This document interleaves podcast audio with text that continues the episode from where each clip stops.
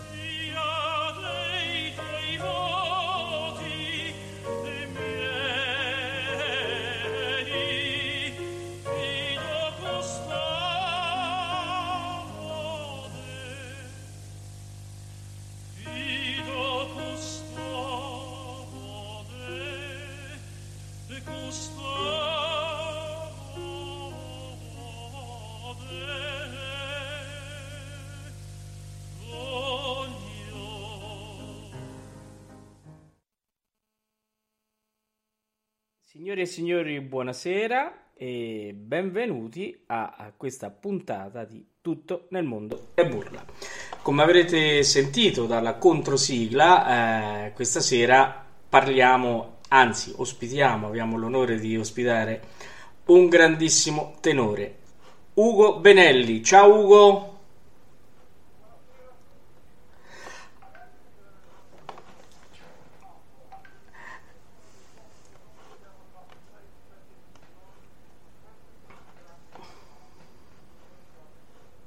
Bene, allora, con chi ne parliamo questa sera? Questa sera è una serata un po' particolare perché il maltempo ha un po' dato dei problemi anche per le connessioni e abbiamo il piacere di avere insieme a noi il presidente dell'Associazione Ameria Umbra, nonché presidente di Ameria Radio, il maestro Gabriele Catalucci.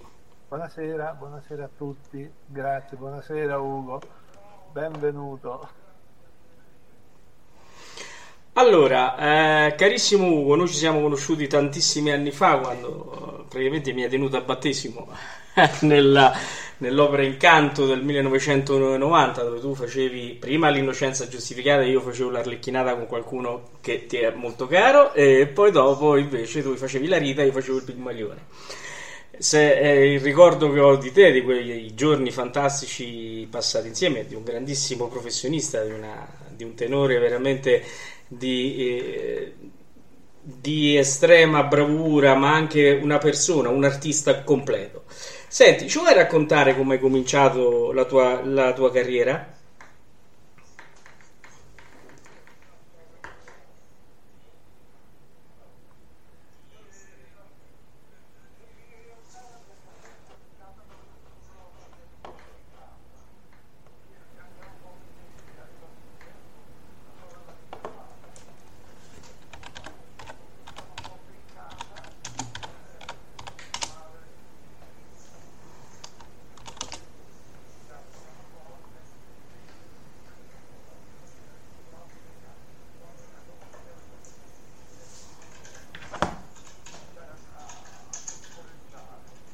Assolutamente, eh, qualcosa imparai, mi, mi insegnarono dei pezzi facilitati, il brindisi aspetto del Fra Diavolo e una mia vicina che abitava sotto a me aveva i libretti dell'opera e io misi le parole sopra a- sotto alla musica e cominciai a canticchiare. Ecco, i, i veri inizi sono questi. Eh, nel corso degli anni mio padre quasi si vergognava perché cantavo a, a squarciagola, aprivo le finestre per farmi sentire da proprio da tipico futuro tenore e una mia vicina che abitava di fronte a me che studiava canto proprio da- dal maestro Piero Magenta, quello che poi divenne il mio maestro, mi disse a un certo punto che la- verso i 18 anni ecco, mi avrebbe portato a fare un'audizione dal suo maestro e la cosa è cominciata così. Ecco. Bene, è, è veramente storia di altri tempi eh, ed è veramente una cosa, diciamo, eh, particolare sentirla raccontare quando oggi invece eh, si esce dal conservatorio, poi magari si fa un concorso, ti prende un'agenzia e ti lancia e non si sa poi eh, fino a che punto no, è un bene. Eh, senti Ugo, eh, mh, la, la gavetta io eh, penso che sia fondamentale no, per ogni cantante. La tua com'è stata? Io devo dire la verità, non ho fatto gavetta, perché mio- i, miei, i miei debutti sono stati eh, il Flaminio all'Olimpico di Vicenza e l'inaugurazione con Falstaff al Teatro Regio di Parma. Quindi io, io praticamente devo dire la verità per una serie di combinazioni. Eh, ga- gavetta non ne ho fatta, ecco. sono, sono partito subito bene perché a parte eh, il dell'ina- dell'inaugurazione del, del Regio di Parma, c'erano state delle recite in precedenza al Teatro del Liceo, po- poi a queste seguirono spettacoli al Ponchielli di Cremona, al Grande di Brescia, quindi fortunatamente, io dico sempre di essere stato molto fortunato, mi sono trovato eh, nei, nei- grandi teatri quasi senza accorgermene e senza volerlo. Tant'è- io mi chiamo Ugo Dino Fortunato, ma sbagliarono a scegliere Ugo come primo nome. In realtà io devo dire che dovrei chiamarmi Benelli Fortunato, perché io lo dico, ho avuto molta fortuna nella vita e nella carriera. Bene, questa è una bella cosa. Eh, Gabriele, eh, abbiamo Ugo. eh. Che cosa dici? Ricordiamo come un tenore di così grande importanza è arrivato ad Amelia al teatro sociale grazie alla sua generosità soprattutto. È andata così, se può interessare qualcuno. E dovevamo al- allestire Il Barone di Roccantica, quest'opera data a Terni nel 1773, e ero a casa di, eh, dei coniugi Rossi e De Simone e mm, avevo detto loro che stavamo cercando un tenore e a tavola Bruno De Simone mi ha detto ma perché non senti Ugo Benelli?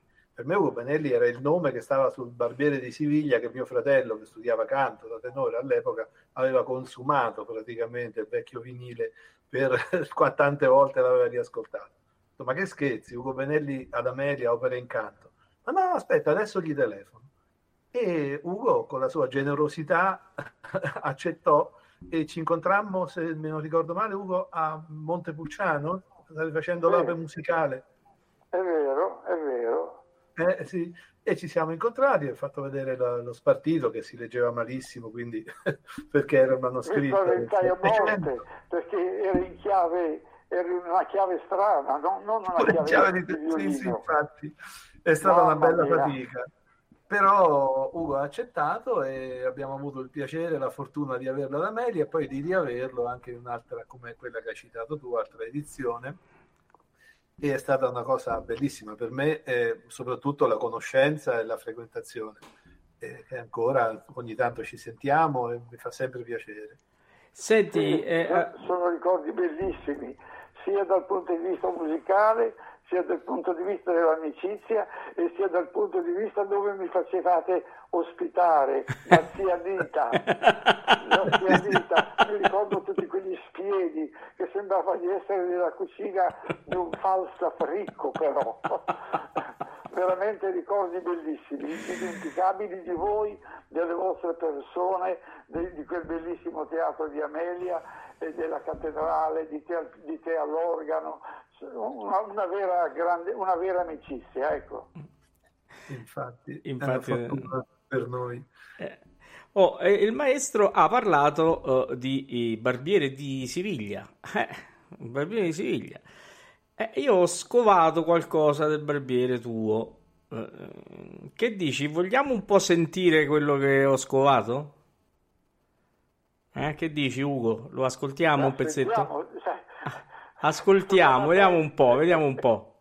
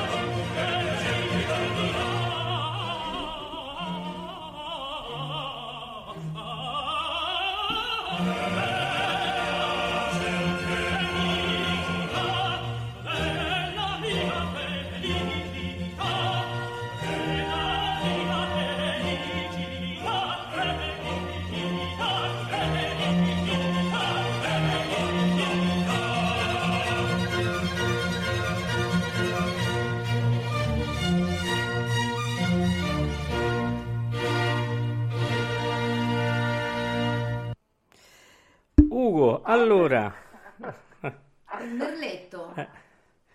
è veramente un merletto. Ecco Maria Teresa che sta qui con noi. Buonasera maestro. Eh, ti saluta Maria Teresa, è mia moglie, eh, nonché eh, conduttrice di Ameria Radio. Allora, Ugo, si parla di Rossini Renaissance, no? Eh, Rossini Renaissance, qui, questa non so che anno era, ma non dovrebbe essere tanto, tanto vicina. Dico, qui eh, eh, tu la, la Rossini Renaissance l'avevi cominciata prima, inserendo l'aria che poi non si faceva mai. Eh, intanto il barbiere l'avevo, perfe- l'avevo studiato alla scuola della Scala e, e chi capitava una volta o due alla settimana a darci consigli, ad ascoltarci, si chiamava Giulio Confalonieri. Ecco. Mm. E lui non era per queste agilità così staccate, diceva, mm, cap- capivo che un'agilità eh, esasperata toglie, toglie qualcosa alla melodia, Eh, una via di mezzo fra, il- fra le agilità legate e quelle staccate è la cosa giusta, eh, come mm, fare scorrere eh, dall'alto al basso una collana di perle, non è che fanno frum, fanno ta ta ta ta ta ta ta ta ta ta ta. E C'è, c'è- c'è un legato anche fra una nota e l'altra, anche se sembra staccata. A proposito di quell'aria lì che avete trasmesso, devi sapere che io, dopo il successo della Cenerentola, mi chiamavano per il barbiere e io firmai il contratto. Chi, il capo della Decca in Italia eh, era Moresco, che era il, il fratello della, della- della signora ah, Moresco, che aveva sposato Erede. E- e firmai il contratto, tutto contento tornai a casa, dopo qualche giorno mi arrivò il contratto con una telefonata di congratulazioni, ma ha visto che bell'aria signor Benelli che deve cantare? Dico sì, è corridente in cielo. No, guardi che un- andai a prendere lo spartito e c'erano delle pagine piegate con una graffetta arrugginita. Quando tolsi questa graffetta da questo spartito di pagine vecchie di un- trovate in un vicoletto della Genova antica, mi accorsi che c'erano 10 o 12 pagine terrificanti. Ti dico la verità, telefonai per eh, cancellare il contratto. Fortunatamente loro si, si impuntarono e fecero, diciamo, in un certo senso la mia fortuna, perché avere inciso quell'aria lì mi ha aperto diverse porte. Ecco. Eh, certo, immagino. E, e, Ugo, ma cercando in giro, diciamo, le tue, c'è tantissimo, veramente adesso eh, con internet si trova, ma io ho trovato anche la figlia del reggimento. Eh, diciamo che la mia carriera eh, la faceva di, di essere stato fortunato. Forse le due cose più belle della mia vita sono state due sostituzioni, perché eh, Pavarotti negli anni nel 68-69 eh, aveva una forma di malattia che all'improvviso eh, eh, la, la sua temperatura carpo- corporea arrivava a 39 gradi, 39 e mezzo e non poteva cantare. Allora lui accettò di ripetere, nel- mi pare del 69, la figlia del reggimento alla Scala, però disse cercate qualcuno che, che se perché all'improvviso io eh, mi, mi sento male. Questi fenomeni ve- venivano improvvisamente per lui, questa temperatura che sal- corporea che saliva. Ci vuole uno che si, che si metta i miei costumi, vabbè, per modo di dire, e che vada in scena. Eh, certo. La cosa stranissima è che io avevo, per, per fare dei film eh, per la televisione italiana anche, avevo inciso a Trieste con i tecnici della Deutsche Grammophon non tutta la figlia del reggimento, ma, ma tutta la, la parte che sarebbe servita per fare il film. E dell'aria dei nove do praticamente io ne cantai solo metà di quest'aria, però eh, quattro no c'erano, ecco. Eh, c'erano, senti, e se sei d'accordo... E in quel momento non c'era nessuno che Ah, cantava eh, eh, quella, quella- quell'aria lì. Se tu pensi che io ero a Roma a fare i quattro rusteri, più, più tenore leggero di quello non esiste al, al mondo. Cosa c'è di, di più leggero per, de- per- del nostro repertorio de- del Filippeto? Niente. Niente. Io cantavo il Filippetto a Roma con le righe di Cesco Paseggio, però alla Scala avevano visto nel, nel catalogo che c'era questa figlia del reggimento, evidentemente l'avevano ascoltata e mi chiesero di, se, se fossi disposto a andare a Milano e a fare un- un'audizione. E allora, eh, la mia, la mia for- fortuna e sfortuna è, è stata sempre che per imparare le, le opere ho impiegato moltissimo tempo, però poi non si cancellavano più. Praticamente nel, nel giro di, di- di raggiungere Milano da Roma con uno spartito e avere l'audizione qualche ora dopo, eh, ripassandola io me la sentii a posto, ecco Certo. e feci l'audizione alla Scala e Sanzogno disse con lui la faccio Eh, e decretò che io ero il tenore che, che avrei con lui la faccio alla fine del reggimento disse Sanzogno e devo dire, deve essere molto grato perché mise delle prove musicali in sala con Gaffredi e con Garzaroldi così io non fui gettato allo sbaraglio capisci? Certo. perché ebbi, ebbi tempo di fare le mie, le mie prove importanti musicali, qualche provetta scenica delle cose più importanti con la Mirella e andai in scena e devo dire la verità, mia moglie, quello che sentite di questa registrazione è una cosa fatta con un Philips di quelli da 4 lire col filo lungo, col microfono e, e mia moglie era seduta in- nella quarta fila dei palchi sopra gli strumenti a fiato anche. E, e guai se ti vedevano con un, con un registratore ti facevano allontanare dalla sala. Eh, certo. quindi è una registrazione di fortuna ma devo dire la verità quando, quando annunciarono che Pavarotti stava male e che, che lo sostituiva al tenore Benelli, ci fu un boato di dissenso, Sì. che non succedeva mai, quasi sempre c'era un applausetto di, di incoraggiamento quando succedevano queste cose. Eh, certo. Ma per Pavarotti la gente aveva fatto la fila e la notte alla ghiaccio, capisci? Eh. E quindi quando sentirono che c'era Bene- Benelli, la figlia del insomma è successo, devo dire la verità, alla fine dell'aria il, eh, il registratore dall'applauso enorme a sorpresa che ci fu andò in tilt e venne un rumore fantastico insomma, un- un'emozione enorme un ricordo incancellabile questa è, la- è la- stata la sostituzione alla scala di Pavarotti Certo. al, al Covent Garden cantava Stuart Barrow, Don Pasquale.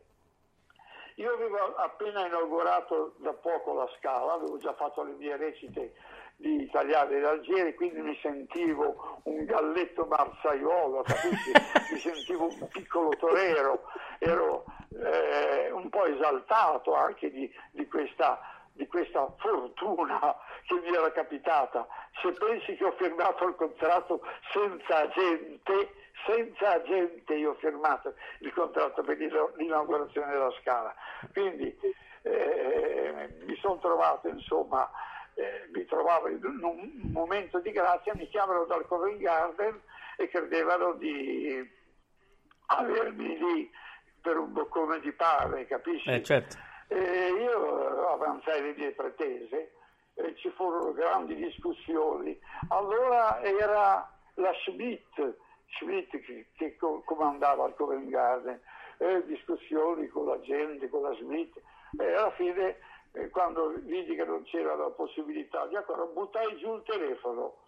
Loro andarono in scena con il sostituto, credo che successe la fine del mondo in teatro che, che, che, che chiusero il sipario e allora a mezzanotte di quella sera lì mi telefonarono di nuovo più amici consigli e io mi ricordo, eh, lo dico, chiesi una cifra, era una, ci- una cifra anche perché ero stato molto, eh, come si può dire, seccato di come ero stato trattato. Ecco. Certo. Chiesi la cifra, "Eh, ma questa qui è la cifra di domingo.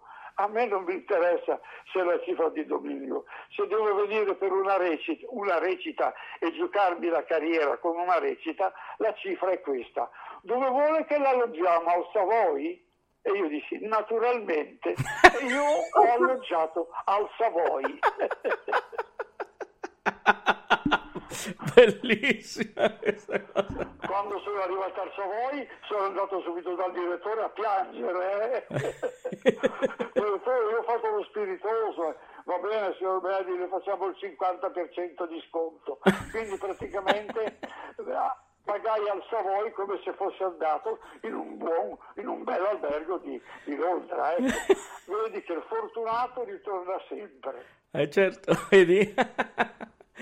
Senti Ugo, non so, penso che anche Gabriele sarà d'accordo. Io ho trovato mh, la registrazione della figlia del reggimento, però eh, quella penso per il film, infatti c'è anche il video. Sì, è quella lì che Sì. mi ha portato fortuna però. Eh, sa- è esatto. quella de- del disco. Quella Esatto, del disco. Io la farei sentire, cioè, a quel Sì, destino. non finisce col do, credo che finisca con una naturale, ma io non lo sapevo, Eh, certo. non lo sapevo che, che si metteva al do, perché se guardi la data della registrazione, allora la figlia del reggimento non circolava, Non circolava. l'aveva cantata Campora, Eh. l'aveva cantata il grande tenore, come si chiama, quello che assomiglia a Schipa, Valletti, Valletti, ma con sì. si bevolle, capisci? certo. Non esistevano registrazioni col do. Certo. Al- Allora, andiamo ad ascoltarla, dai, così ce la ricordiamo tutti. Va bene, va bene. Ascoltiamo.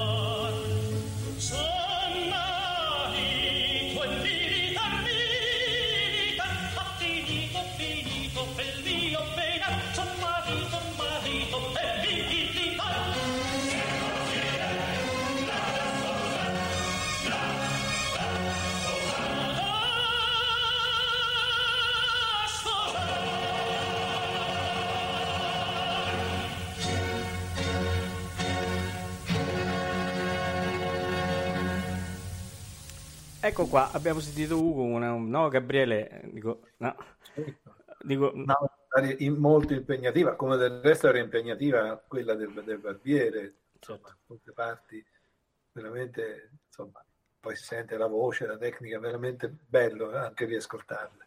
Oh, Gabriele ha inserito il discorso tecnica. Eh, qui bisogna che io, mm, essendo no, un tuo indegno collega, eh, mi piace proprio eh, parlare un attimo con te, ne abbiamo già parlato al telefono quando ci siamo sentiti la, la prima volta e tu fai dei masterclass, no? in questo momento hai eh, diciamo, eh, un'attività di insegnamento.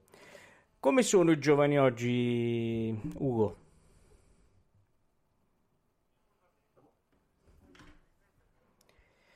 Allora, dicevo che eh, quando noi ci siamo sentiti eh, abbiamo parlato eh, no, di tecnica di canto e, e, siccome proprio Gabriele faceva notare la tua tecnica proprio perfetta nell'affrontare eh, aree poi di una difficoltà assurda, assoluta, eh, volevo sapere un po' da te, visto che adesso fai parecchi masterclass, che quindi insegni, come sono i giovani oggi?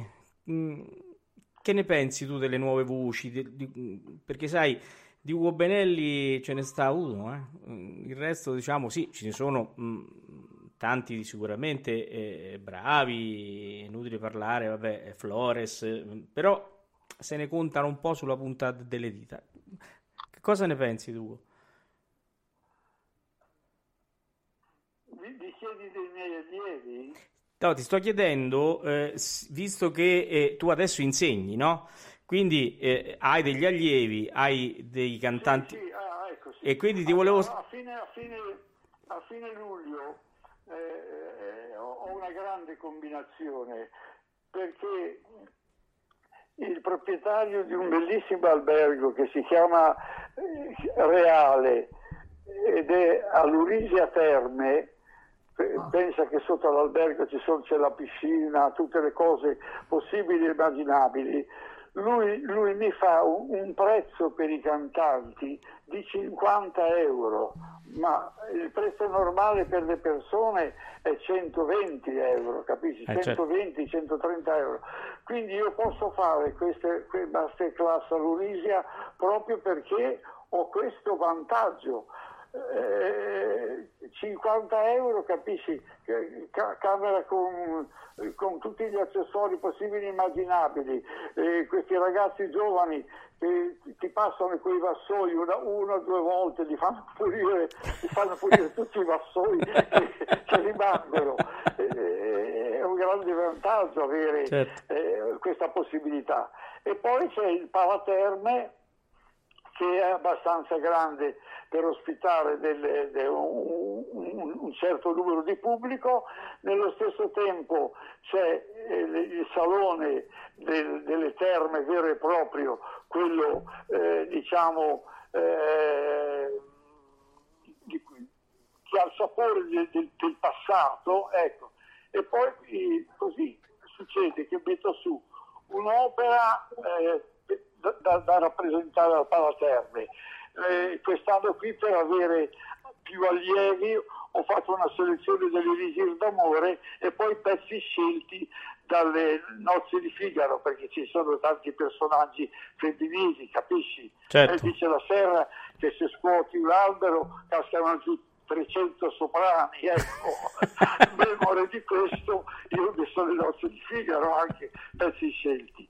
E poi un concerto al, al, nel Salone delle Terme e anche nel, nel, nella bella sala che c'è eh, all'albergo con un bel pianoforte eh, a coda lunga e quindi gli allievi sono soddisfatti.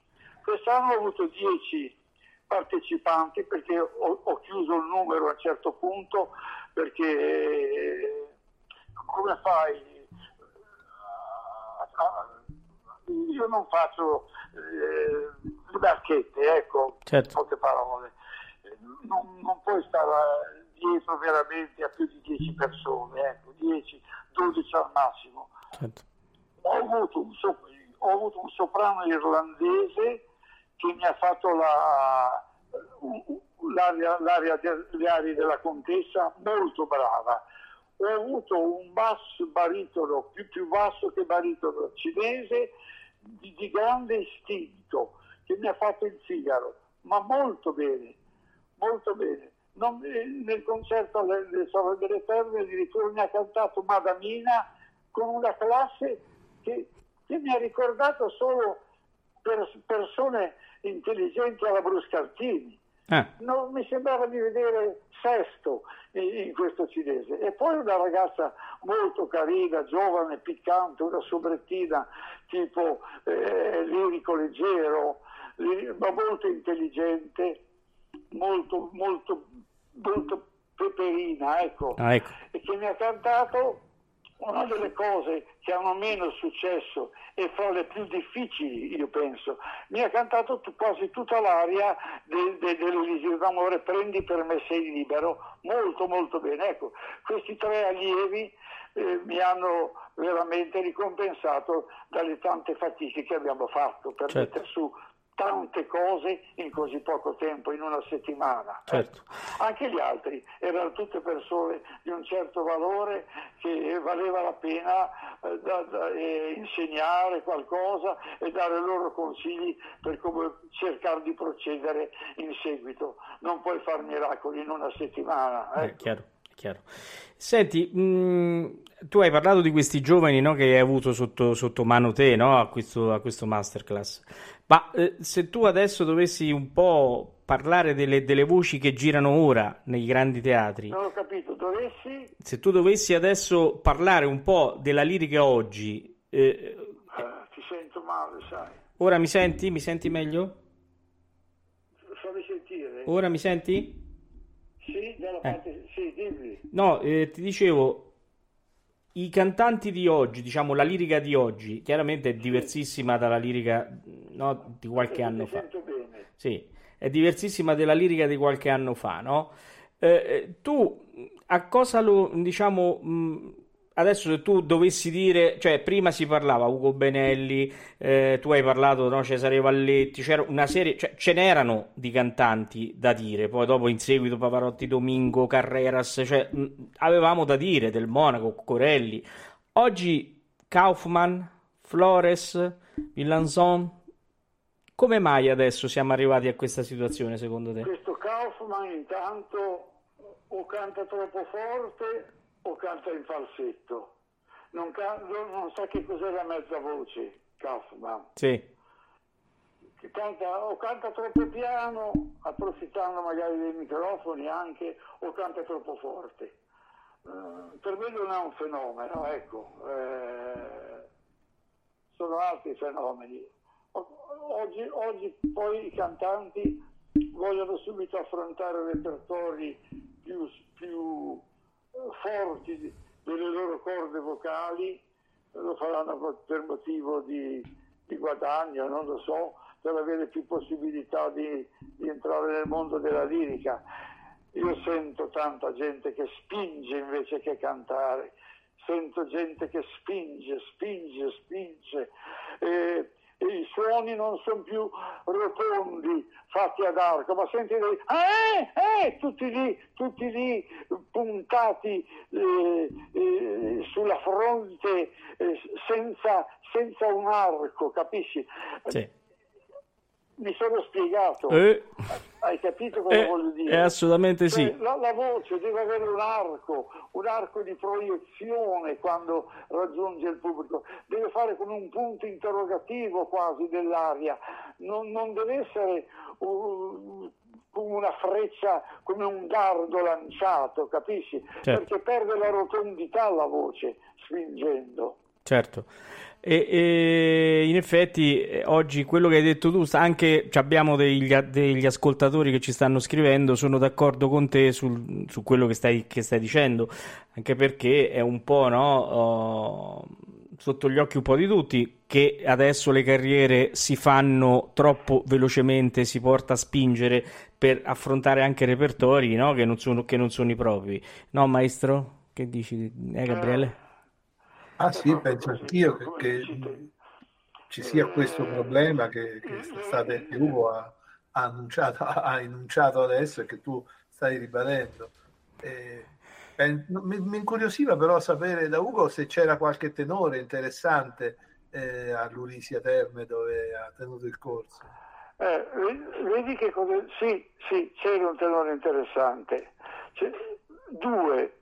Uno che quando l'ho sentito e avevo bisogno di un tenore, l'ho, l'ho fatto venire due mesi prima qui da me e lui ha detto mi raccomando, mi ha, mi ha cantato quanto è bella, quanto è cara, un pezzo della furtiva lacrima e la, la voce era abbastanza notevole e mi sentivo tranquillo. Mi è arrivato all'Urisia che non sapeva niente, non sapeva niente. Per fortuna è venuto una, un altro tenore da Venezia che eh, l'ho, l'ho ammesso gli, gli, ultimi giorni, appena saputo che era un tenore, eh, l'ho lasciato venire, ma lui non, non aveva l'obbligo e non sapeva dell'esilio d'amore, ma fortunatamente la sua ragazza è una, è una, pianista, quindi in quel poco tempo che c'è stato eh, prima di raggiungermi all'origine lui ha fatto quello che ha potuto e allora ho escogitato il, il sistema, ti puoi immaginare quello che mi aveva deluso, che cosa non gli ho detto che cosa ah, non immagino. E, e, e, e l'ho, l'ho, fatto mettere a studiare come una bestia. praticamente io ho fatto l'elisir d'amore con due memorini, hai capito? La prima parte l'ho assegnata a quello che mi ha fregato, diciamo le parole, e la seconda parte l'aria l'ho fatta cantare all'altro. L'altro è un tenore molto interessante, molto, molto interessante perché non ha il passaggio, non si sente il passaggio ha capito? Quindi ha risolto il più grande problema che può avere un tenore. Non, non si sente il passaggio. E quindi so che verrà a studiare, a studiare da me la settimana prossima e sono molto contento. Certo però che gli devi insegnare tutto, tutto, tutto. Caro Elisir, sei mio, sì, tutto mio. Che, che certe cose vanno accennate, che vanno rafforzate, che non si ripete una frase con la stessa intensità due volte. Eh, questo è lo scoglio grande, ma è un ragazzo che ha la figura giusta del tenore, non è né troppo alto né troppo basso, è carino di viso, è giovane, ha 23 anni e quindi spero che veramente che venga a studiare e di poter costruire qualche cosa. Speriamo, bene. Eh, senti Ugo, allora ci racconti, tu avrai una, una recita del cuore, ci racconti quale è? La recita del cuore? Sì, quella che tu ricordi con più piacere, con, che ti ha dato più soddisfazione, qual è? Quella che mi ha dato più soddisfazione, te l'ho già detto, sì. è stata la è stata la fine dell'esibito alla Scala, sì. alla Scala. Sì. E, e, la stessa cosa è successa con il Don Pasquale al Covent Garden che hanno scritto delle cose eccelse. Non, non, non potevo scrivermele io, ecco. Ma quello che amo ricordare è la, quando sul, te, sul palcoscenico del, del teatro Petruzzelli spariscono tutti quelli che erano con me e che cantavano con me i pescatori di perle in francese va via Corbelli, va via, vanno via tutti, va via il coro e tu ti trovi solo e devi cominciare, devi cominciare la, la, sfida per la vita ed è cantare Je crois entendre encore. Ecco, quel momento quel momento ho dovuto respirare a fondo e a dire Ugo non ti giocare la reputazione perché adesso tocca a te, ecco. Certo, certo. Senti, io ho trovato anche, eh, eh, così girando in rete, ma tu hai cantato anche il Rinuccio, hai fatto il Gianni Schicchi. Sì, eh.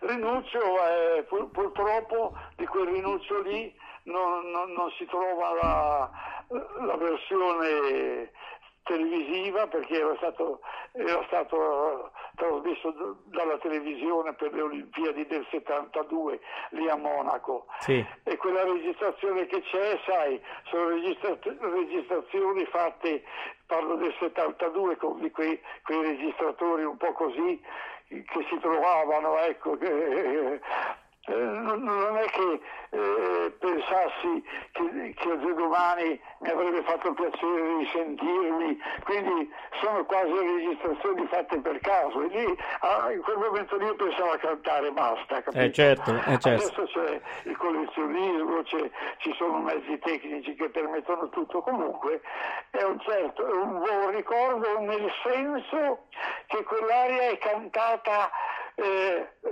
come si può dire, per, per, per, smuovere gli animi, ecco, non è cantata solo Firenze come un albero fiorito, eh, dalla Valdelsa giù fra le castella, ben venga Arnolfo a far la torre, e venga Giotto, è come un'invettiva, capisci, per, per eccitare, gli, per eccitare gli, gli, animi, ecco.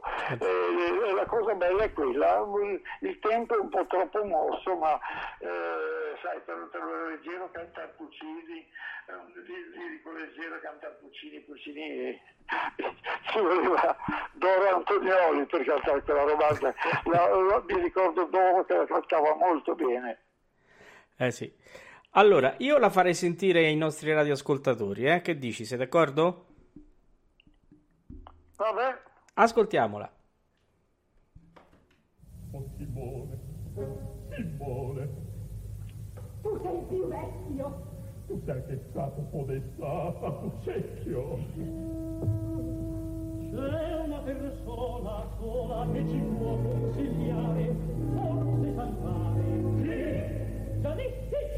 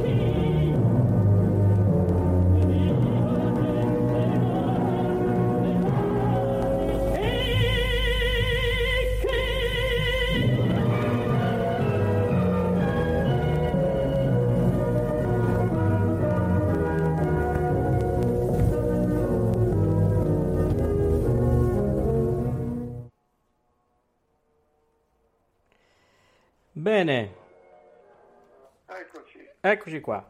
Benissimo. Allora, ehm, siamo quasi arrivati alla fine e, e con- concluderemo con una cosa diciamo con una cosa che il maestro Gabriele ci ha suggerito, poi ti eh, spiegheremo il perché, anzi lo spiegherà lui. Senti, allora, io all'epoca, insomma, quando ho debuttato con Gabriele, c'eri anche te, ho cantato con una persona che ti è molto cara, vero? Certo, Eh, quindi eh, c'era la tua, la tua bambina. la eh. mia figlia. Eh già. Sì. Allora, so che hai una bellissima famiglia, insomma, che ti sta intorno, che sicuramente è, è- è tutta vicino al re di casa, che sei tu, sicuramente. Senti, ehm, diciamo che tu hai veramente una grande famiglia e non tutti i grandi artisti l'hanno, insomma, perché tanti girano, non hanno, tra virgolette, il tempo di crearsi una famiglia. Tu invece sei stato fortunatissimo anche in questo, è una bellissima famiglia che ti sta intorno. Allora, la prossima trasmissione venga a farla di persona, eh? Ah, bene. Perché devi sapere che un telefono da una parte, il cellulare dall'altra. La, pa- la paura che il cellulare si scarichi, l'ho- ho- gli ho- gli ho dato corrente al cellulare. Sto facendo delle applicazioni a un ginocchio. Sono senza un apparecchio acustico. E c'è il temporale anche dalle vostre parti, vero?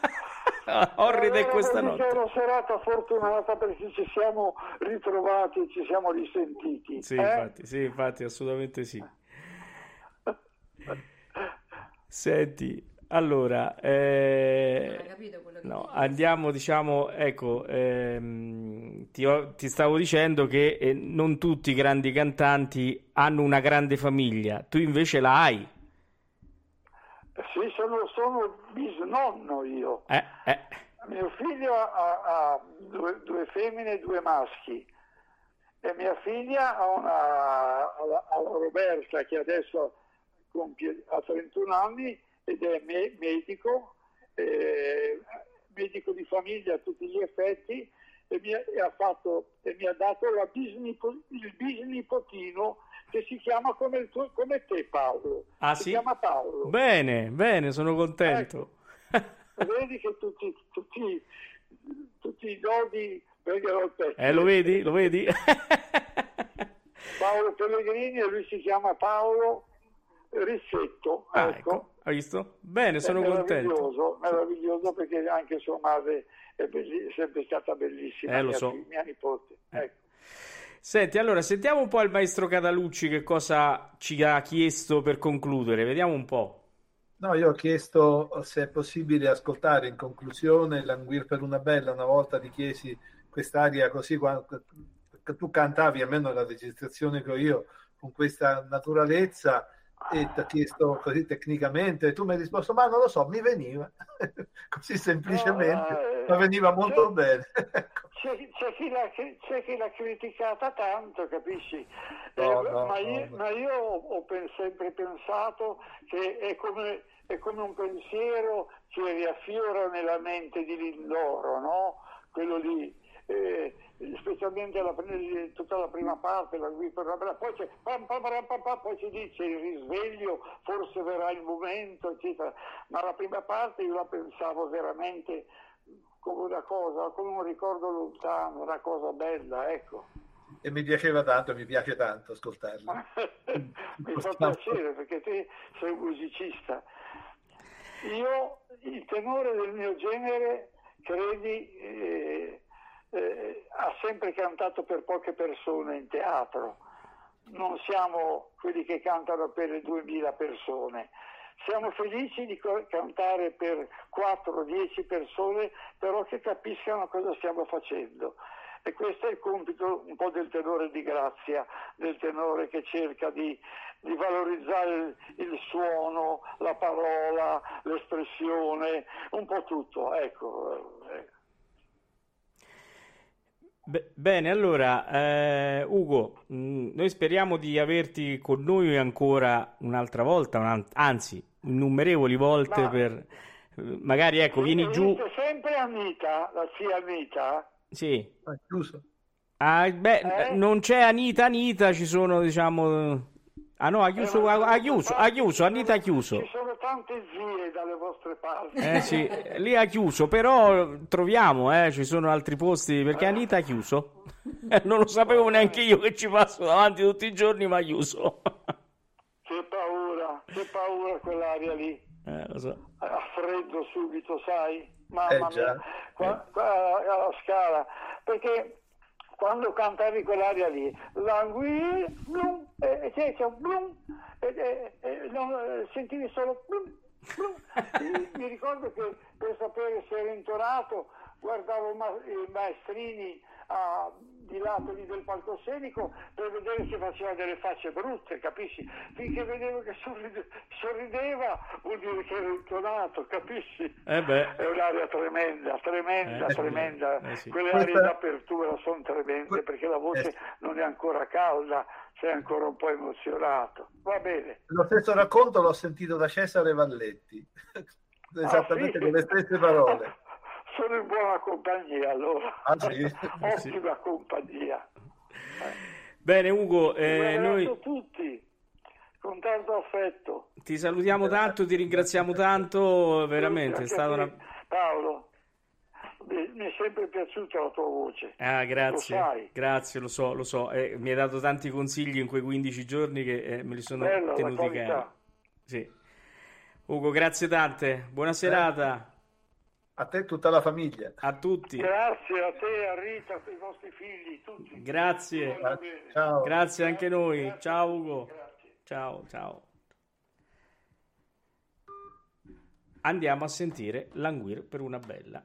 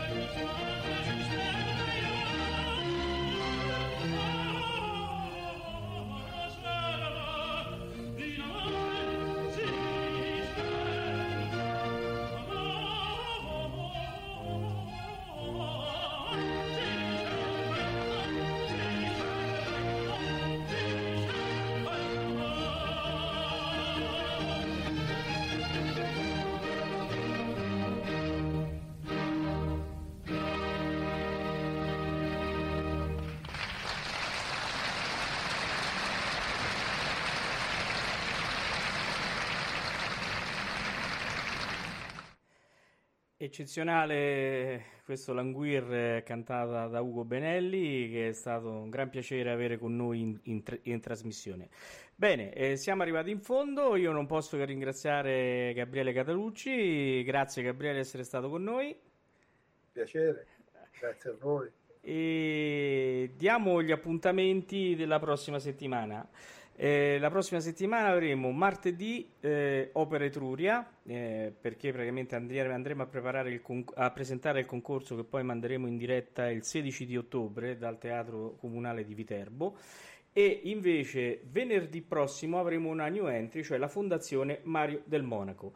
E Invece per la caccia vi comunico che eh, la commissione ha deciso che la finale, la giornata finale sarà l'11 ottobre, quindi cacciate perché è ora che date le soluzioni per vincere l'agognato tablet. Allora, bene, Gabriele buonanotte e buonanotte a Tutti, a voi e agli ascoltatori. e quindi alla prossima puntata, ma restate su Ameria Radio perché ora ci sono i notturni di Ameria Radio. Buonanotte!